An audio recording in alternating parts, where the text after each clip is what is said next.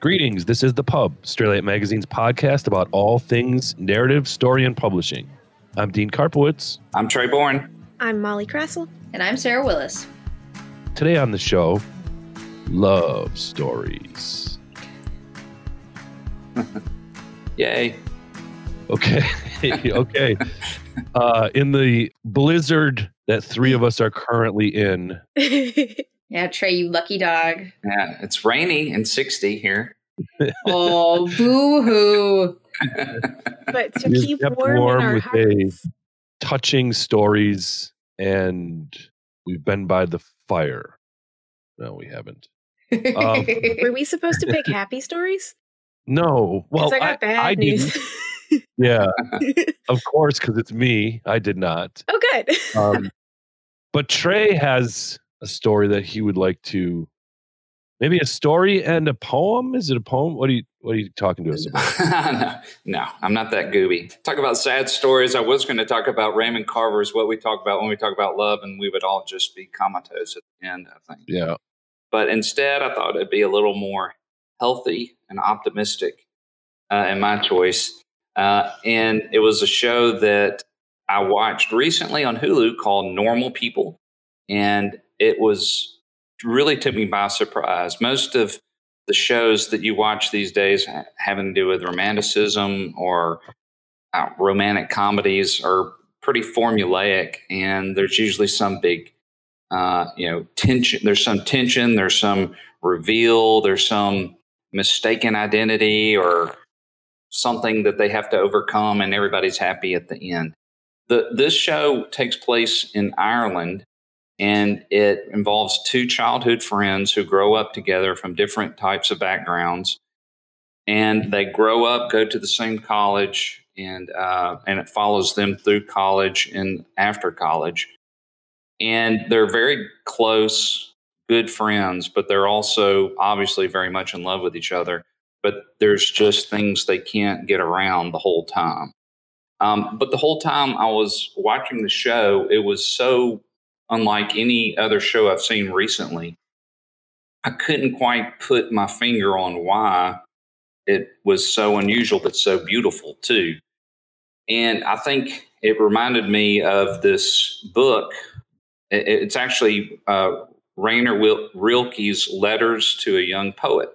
And it's Rilke is conversing with a poet um, a, who's trying to break into the biz, so it was um, or so it is, I should say. And one thing he they get into a long conversation back and forth about love, and one of uh, what's happened is the younger poet has had his heart broken, and he's devastated, and he doesn't know what he's going to do with his life. As And- poets do, right? Well, hey, yeah, right, and Then he's write- write devastated. poem. Yeah. yeah, why? Why? That's the only reason you would write a poem, I guess.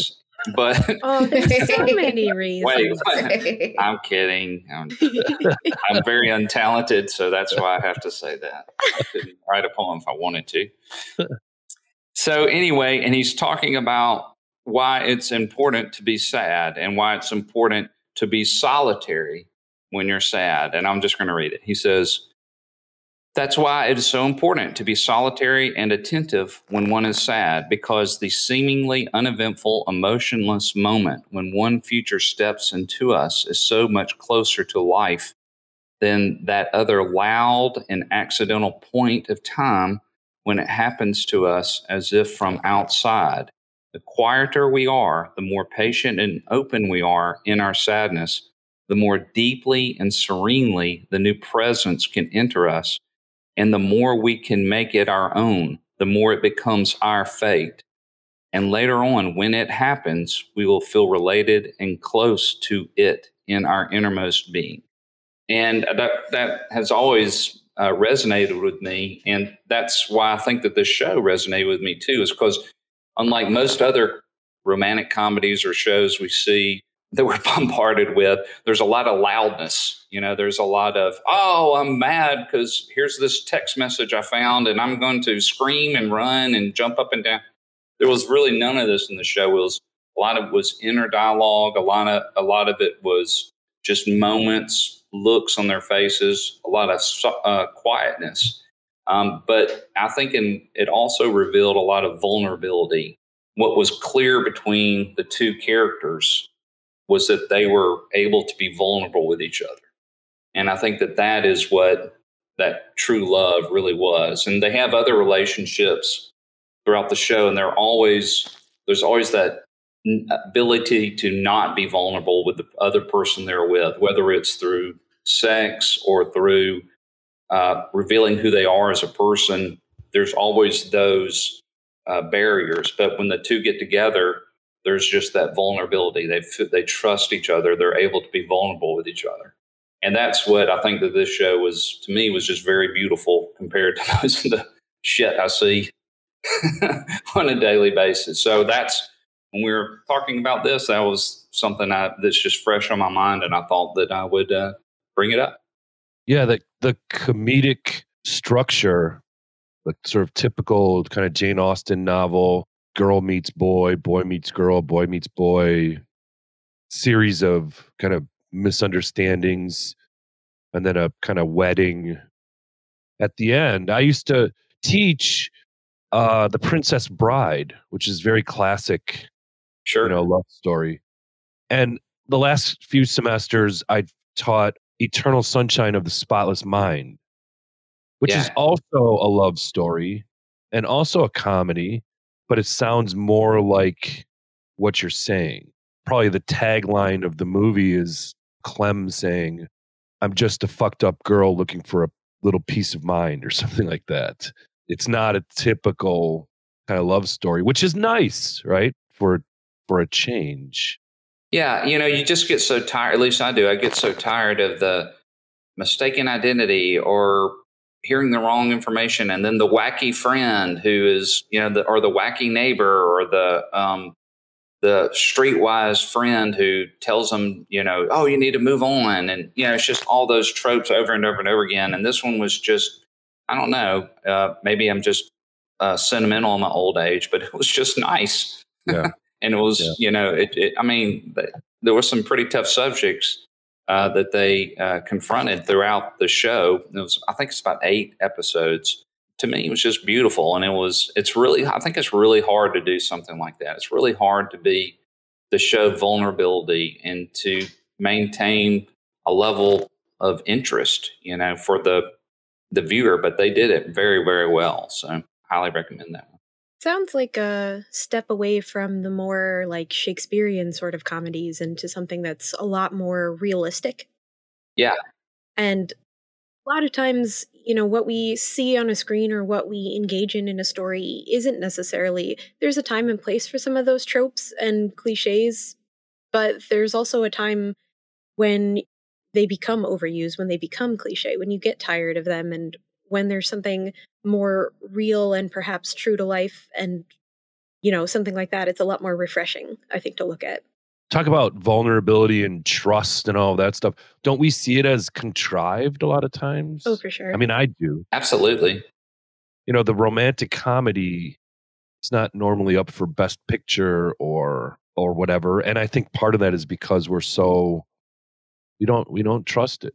I mean we love to a good love story but we don't we don't we don't trust that it's real. Because we're also jaded.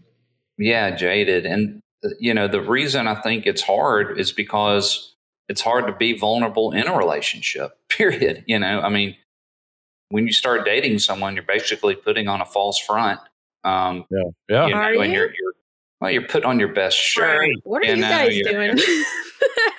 you know, no. you're not admitting you're Oh no no no no! Obsession you, with Star Wars. You must take all of this as it is, or I do not have time for you. we go hard. we go hard.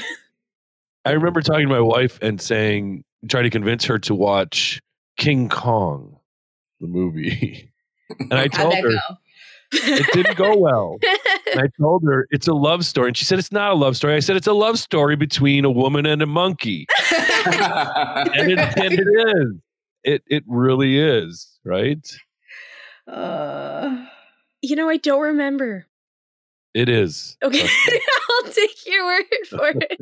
I don't know that I've seen classic King Kong to confirm or deny. your claims.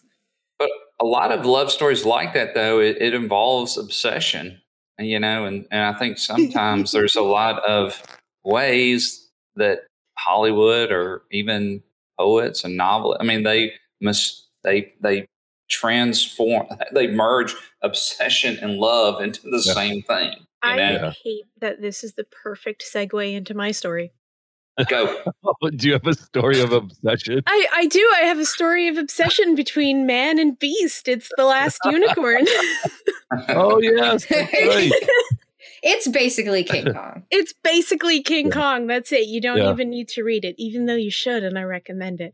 So, the last unicorn, uh, which begins it's it's fantasy but it's fantasy with a love story in it. So we were we were thinking about love stories for this episode and i was like cool what's the weirdest most unusual thing that i can think of or that has stuck in my memory uh as as a story of love? And the last unicorn definitely comes to mind as one of the more unusual and more painful ones so the book was written in 1968 by Peter S. Beagle, um, but most people who know of it know of the children's movie, the animated movie that it was made into in, I believe, 1980. I want to say six, definitely the 80s. It is an essential part of many people in my particular cohort's childhood. Sarah, I'm sure you remember. I haven't. You haven't? missed that one. I don't recommend it. Is it sad? I don't want don't it. recommend It's so sad. Like little like four year old me is like, oh yeah, cool, unicorns, that'll be fun, right? No, that it's like the sourest ending possible. It's incredibly bittersweet because what the last unicorn is is a story of loss of innocence. You have Oh. this, you know, this ethereal creature, this unicorn who is immortal, who has no understanding of the depth of feeling of which mortal beings uh, possess or feel on a daily basis because she's timeless. It never, none of that matters to her. Uh, she discovers one day that she is the last of her people and says, Well, that can't be right. Like, unicorns are everywhere. Uh, goes on a quest to find them. And along the way, she makes a couple unusual friends. Um, and one of them is a magician who ends up turning her into a human to protect her because the unicorns are gone. She is the last, and they're being hunted. So when this creature comes up to her, when they face this confrontation, she gets transformed into a human, and they go to a castle where she meets a prince. So, of course, as a unicorn, she's this ludicrously beautiful person now, right? So, of course, the prince falls in love with her. Um, and it is a fairy tale you know so there's there's not there's not uh following on the tale of normal people. It's not like their love is built on actual communication or real human shared experiences or anything like that. It's just that she has this ethereal beauty and utterly ensnares him and he becomes pretty much obsessed with her uh, and she becomes very obsessed with him in turn because she's never been quite so doted upon, or being now mortal and human, has never experienced the feelings of love or devotion the way that she might have been when, say, she was a unicorn and young girls were coming to her to lavish her for her beauty or whatever. Um, so they they get into this really concerningly intense relationship that has very little foundation to it, and then um, the magician's like, okay, we gotta go back to our quest and save all the unicorns. And she's like, well, what if I don't want to do that anymore? And the prince is like, yeah, what if she doesn't want to do that? But of course, that can't be how the story ends. So she does eventually turn back into a unicorn, uh, defeat the evil, and he never really gets over that. Like he upset, he accepts that as a hero, as a prince, it is his duty to, you know, fight evil to see this quest through to the end, but it's at great personal cost to him. Uh, and by the time the end of it comes, they're like, "Okay, you're the king now. You gotta, you gotta take care of everything." And he's like, oh, "Fine, okay." I think in some ways, duty and ritual come into a lot of these stories. The one I'm going to talk about is similar too. It's like there's a there's a dance that we have to do, even though we're not princes, right? hmm Or unicorns. Speak for Speak for yourself. yourself. Ah, there it is. well, you're saying that I was so glad no one said Love Actually because I was going to be like really mad that no one, Oh, that's someone did that fun, one. But I've It's not fun seen to that one make- either. well, you know, there's the, a couple of stories in there where they do choose. Well, I'm going to. I'm really in love with this other person, but out of duty or doing the right thing, I'm not going to pursue that. But yeah, you see that a lot too. But except except Rick Grimes holds up the the note cards. The note Oh, cards, that's right. Grimes. the Keira Knightley, yes, to Yeah, Keira Knightley. yeah. Exactly. yeah. Yes. Yes. Um, I, I thought when you were gonna when you were talking about loss of innocence, I've I've not seen the last unicorn, but I was I was really hoping we wouldn't get into Puff the Magic Dragon Oh, no. territory because No. I would be crying like a baby. I mean, And, uh, it doesn't it doesn't leave you feeling good. You don't expect a love story going in, suddenly one slips in and you're like, "Oh, cool, I'm sure that'll end really well." Well, the unicorn has been forever changed by her experience and now can no longer relate to all of her people in the same way. So even though she's brought all of the good and the light and the unicorns back into the world, she's an outsider, can never go back to the way she was. Uh the prince is absolutely consumed by his love for her to the point where he actually does sacrifice himself and die and then she brings him back to life and then he's just like cursed by the memory of her. There's a sequel story. If you didn't think it ended poorly enough it's like okay well everybody's cranky but they're doing their duty and like the quest is over and everything's good right? There's a sequel short story where Oh, the prince is like a super old king and he's just like lost his damn mind muttering about the unicorn that sounds horrible. they You're see not each selling other it. again. No, no, no, no. It's not. It's not happy. It's not feel good. But it might teach us something important. I don't know what that is yet, but So what I'm getting from this is the the unicorn is less a King Kong allegory and more that she's Wolverine. That's what I'm hearing. I don't know anything about Wolverine. She is a hero cursed to immortality who has a great effect on many people's lives and leaves them. That's not untrue. The last unicorn is Wolverine. Or it was like Wonder Woman, you know, you could just pop up in the 80s and, you know, n- be a. n- I'm sorry, I'm not going to go off on Wonder Woman. I'll stop. I've been doing it. I've been doing it for the past month. I'm not going to do it anymore. Trey's obsessed with Wonder Woman. I like that it's now a allegory of King Kong. Like when I talked to my wife, I said it's a love story, and she said, "No, it no, it is not." Do you think King Kong versus Godzilla is enemies to lovers?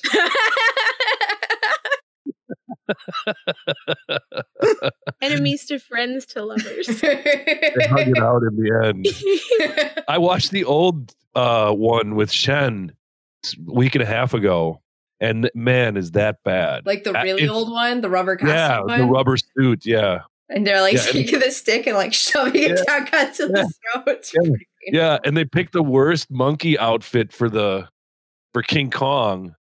I mean, you could see He it used was like budget on the Godzilla costume.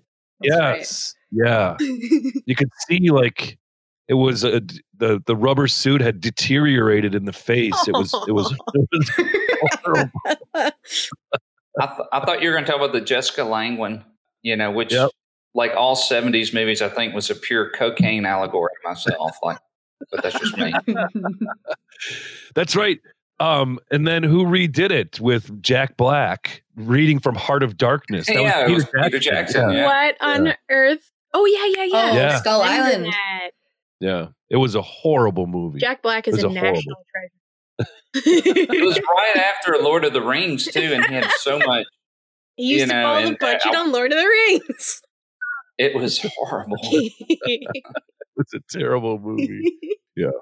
Although King Kong movies, don't you expect them to be pretty horrible? yeah. Na- I remember Naomi Watts was pretty glamorous in that movie. Yeah, she was. Yeah.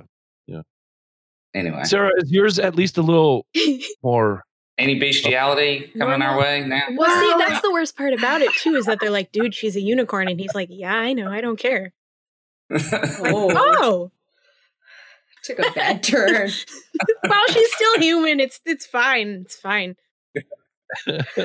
Uh, you know, when I was trying to think about my favorite love stories, I realized I might have a brand because I was thinking Read the I really like I like Rey and Kylo. I like uh, Cruel Prince. So that's Oh, Jude bad and boy. Arden. Do you like Yeah. Tsunderes? Who? Tsunderes? Tsundere? It's a- oh, yeah, yeah. No, yes, probably. I It's not like I like you or anything, Um, Baka. uh, I like uh, Sarah J. Maas is always pretty good. I was thinking about uh, Rhysand and uh, Feyre, but I think my absolute favorite is is Kaz and Inej from Six of Crows.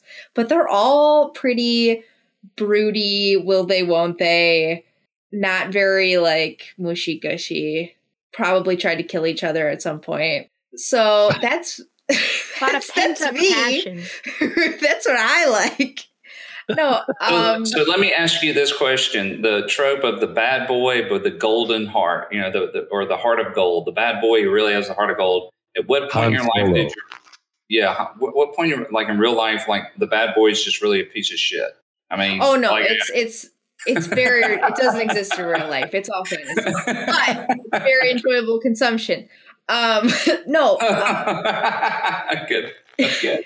Six of Crows, uh, Kaz and Inej, I love their love story because it's very much it's not a typical love story. They're broken people and and they struggle to love each other and they I don't even know if they completely succeed. They I guess they maybe they succeed in their own ways. Um Kaz can't touch anyone because of his horrible, terrible trauma, which I cannot wait to see what Netflix does with this. He's got an awful, heart wrenching backstory.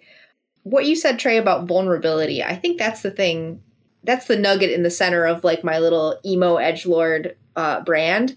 Is I the more two characters are hard and hate each other, and when they come together and like are vulnerable with each other, I think it's the payoff that I love the most. Yeah, it is good. When it's, when it's done right, it's definitely done, it's definitely great. I my brand is always sad. Just yeah, it really is. I didn't realize this was about brands. I am in no way supporting bestiality.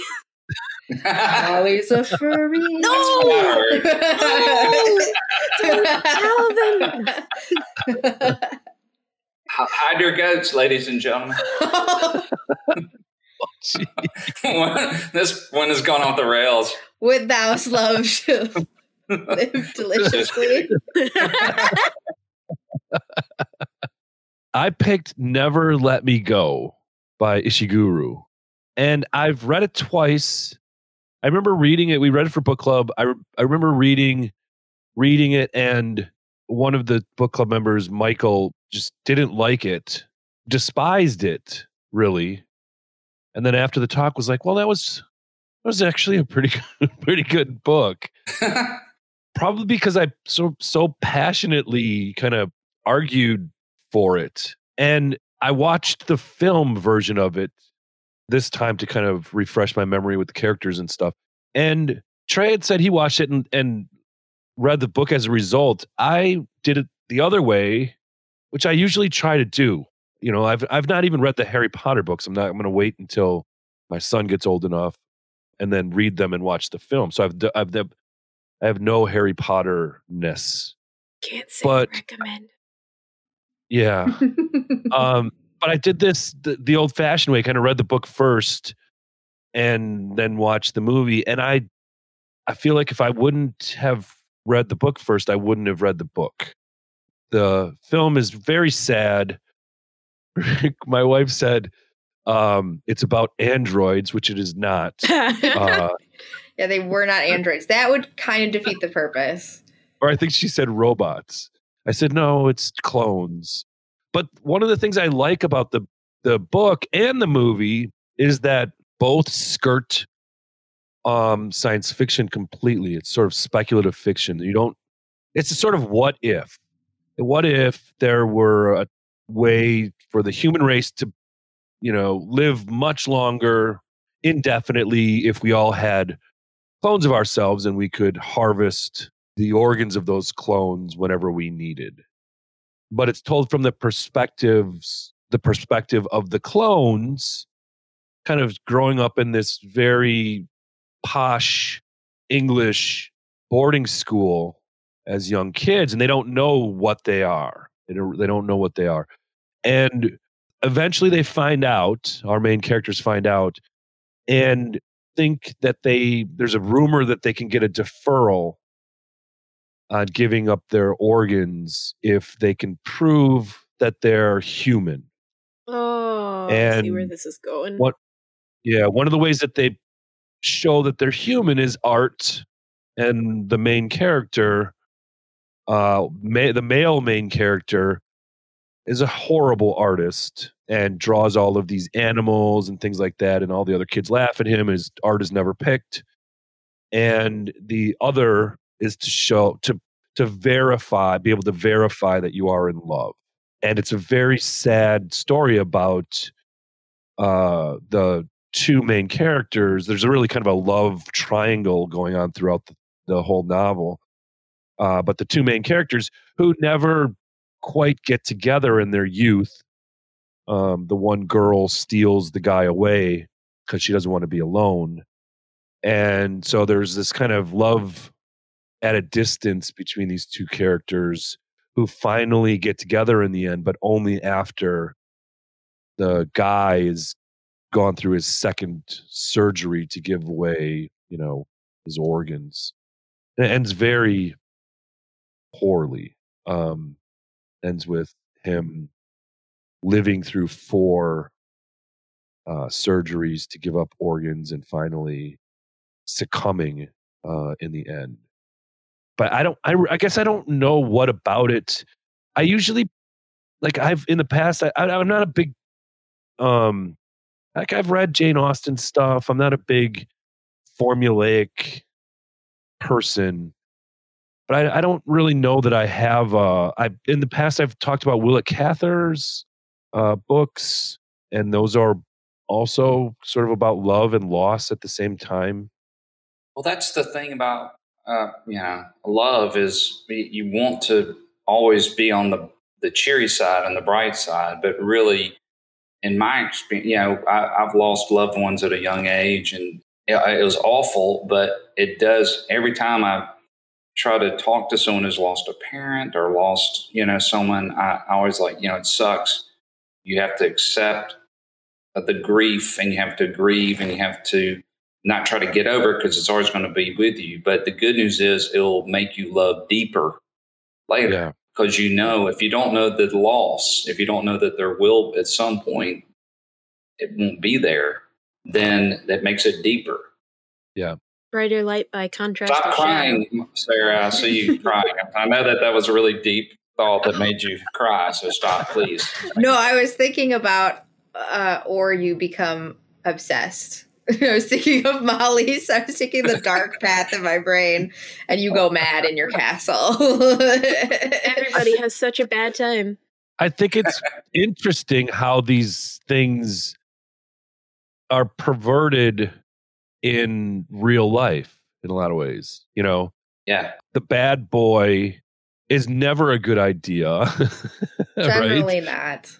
Yeah never turns out unless he has a lightsaber.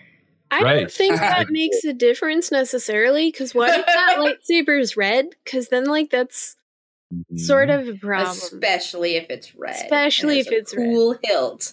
Mm-hmm. It makes a lot of sense. Don't and question my, it. My lost story is not a good one. and I guess the bestiality story is not bestiality, guys. I, so it's it's curious too. I think what uh, passes or what is acceptable in fairy tale and what we hold the more realistic literature accountable to. Yeah. Yeah. Very much so. Uh, yours isn't the sort of typical. I've joked about King Kong, but King Kong is Phantom of the Opera. Yeah. It's Beauty and the Beast, right? The guy is a monster um, and sort of tamed by love in many ways. Um, yours is, is, a different take. Yeah, beauty is the beast and love is a distraction. There you go. Deep cut. yes. And the thing about vulnerability and pain and all that, it's, you know, you have to have that risk, you know, that you will be hurt. And, you know, whether you're a monster or a goat, uh, in Molly's case, and, you know, Unicorn, you got to. Thank you very much.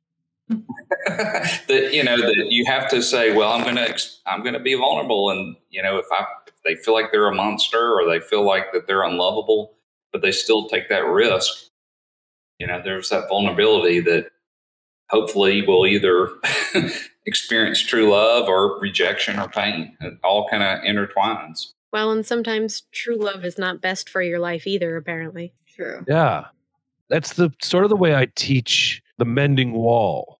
You know, I mean, it's not a, really a love story. It's about two people who, the Robert Frost poem, it's about two people who are building, really doing something unhealthy or health, healthy in a lot of ways.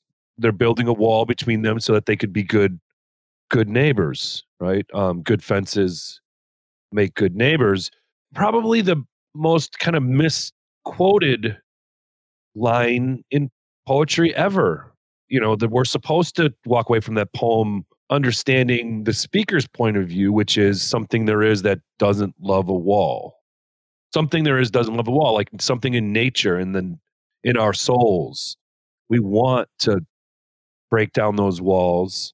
But when we do, often there's pain because the other person sort of has the keys um, yeah. and can do really what they want. And right? people don't want to be hurt. You know, what I mean, I was going to talk about, um, you know, what we talk about when we talk about love, and that's basically they don't know they're not talking about love because they don't want to be hurt, and so they have up all these artificial barriers between each other because yeah. they don't want to get hurt.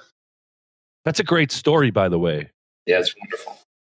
Yeah, yeah, it's it's you know the the one of the main characters of the not the narrator, but one of the main characters is a heart surgeon.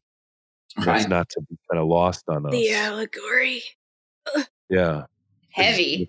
Heavy handed. Mm-hmm. Yeah. yeah. this should have been an uplifting. I love all of y'all. Dean already told me he loved me in one of our previous podcasts, so I'm just filled with love for all, everybody. Be vulnerable, love openly, yeah, no, I uh, mine wasn't sad. I said, uh, you know, they they took down their walls. They became vulnerable with each other. And I'm like, consider they, the greater good. and normal people ended up being happy. I mean, it ended up being kind of in a good place. You know, not in uh, the typical romantic way, but in a good, healthy place. I did like Beast as a kid. Am I a furry? uh, That's oh a God. different episode. Mm. Did you like Man Beast or Beast Beast? Beast Beast, for sure. I don't think that's technically a furry unless you're at Disney World. the story, it's bestiality. I mean, you know, so let's be clear. It's a metaphor. okay, let's end on that no, on that furry the warm cuddly. furry feeling that you feel in your heart when you're in love. That's not. the pub is produced on that series of tubes we all know as the internet from the studios at Underdark, which doubles as my basement and office. You can listen in on iTunes, Google Play, Spotify, and Stitcher, where we post new episodes every Monday. You can also find us at straylightmag.com, where we publish news stories, poetry, art, and of course, podcasts. Don't forget to follow us on Facebook and at the Pub Podcast on Twitter. Thanks for listening to The Pub, Straylight Magazine's podcast about all things narrative, story, and publishing.